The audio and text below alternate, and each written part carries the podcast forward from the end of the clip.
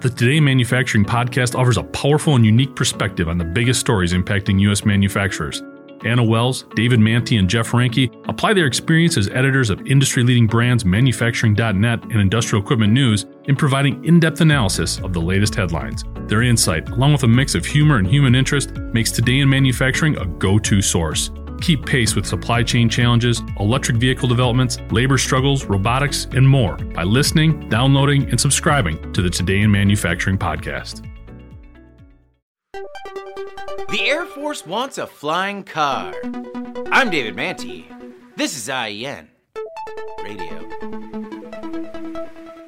The Air Force wants a flying car. And, according to a report from Defense One, they wanted to replace the V 22 Osprey tilt rotor aircraft. Agility Prime is the name of a new U.S. Air Force project with the goal of replacing the V 22 with a combat ready flying car. According to Defense One, the program will begin this fall as the Air Force tries to tap into commercial flying car innovation.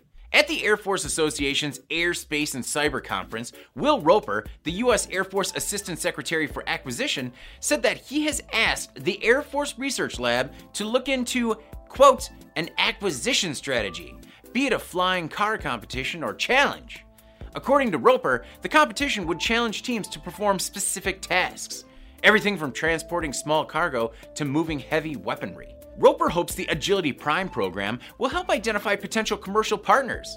While a flying car might not be able to do everything an Osprey can do, it remains, quote, a compelling option. The idea seems torn from the DARPA playbook, which has held competitions in everything from subterranean robotics to drone swarms, as a way to identify investment targets and technology partners that have advanced national security. And I just want to see the competitors.